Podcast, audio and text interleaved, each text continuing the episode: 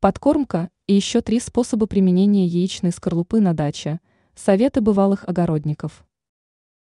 В зимние месяцы дачники запасаются ценными для участка продуктами, которые находятся у каждого под рукой. Прежде всего, стоит получше присмотреться к яичной скорлупе. Этот мусор регулярно появляется на каждой кухне. Эксперт сетевого издания «Тут новости», агроном Анастасия Коврижных рассказала, какие существуют способы применения яичной скорлупы в саду и огороде. Подкормка. Для приготовления подкормки возьмите 100 граммов яичной муки и залейте литром воды. Оставьте в темном месте на 2 недели.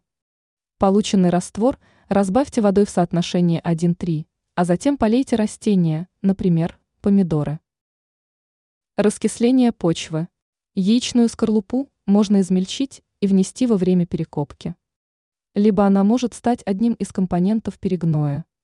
В свежий коровяк, опилки, листву можно добавить яичную скорлупу. Она снизит кислотность перегноя. Защита от вредителей. Большой популярностью этот несъедобный остаток пользуется при борьбе с улитками и слизнями. По периметру грядки или приствольного круга – разбросайте измельченную скорлупу.